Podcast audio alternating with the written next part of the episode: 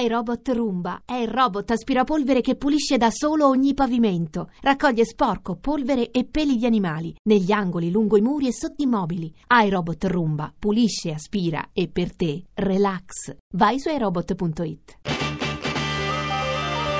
RAI GR1 Lo smog uccide ogni anno in Europa quasi mezzo milione di persone. È l'allarme lanciato dall'Agenzia Europea per Dati che arrivano proprio nella giornata in cui il Parlamento di Strasburgo ha approvato nuovi limiti sulle emissioni delle principali sostanze nocive.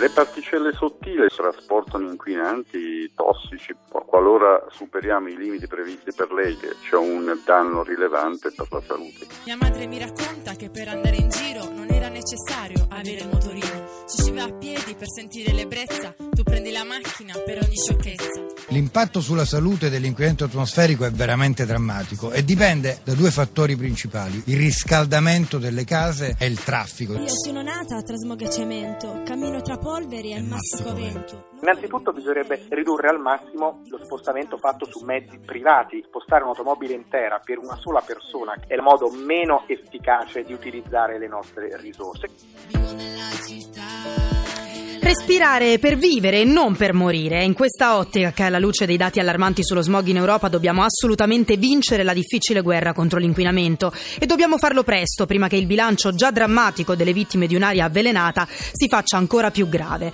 Abbiamo ascoltato le voci di esperti, docenti, ricercatori, gli strumenti ci sono. Car sharing, mezzi pubblici, mobilità sostenibile per contrastare il troppo traffico, energia pulita, contenimento degli sprechi, un'edilizia pensata per ottimizzare i consumi.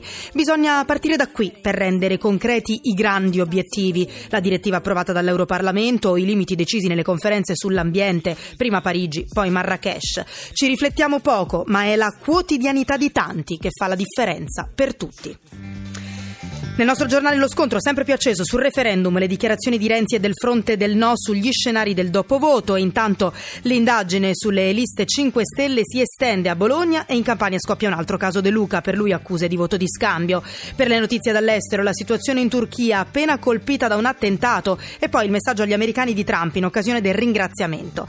Parleremo di femminicidio, ennesimo delitto, questa volta a Seveso, mentre fa riflettere la straordinaria testimonianza di Carla Cagliazzo dopo la condanna del suo ex a 18 anni per averla sfregiata.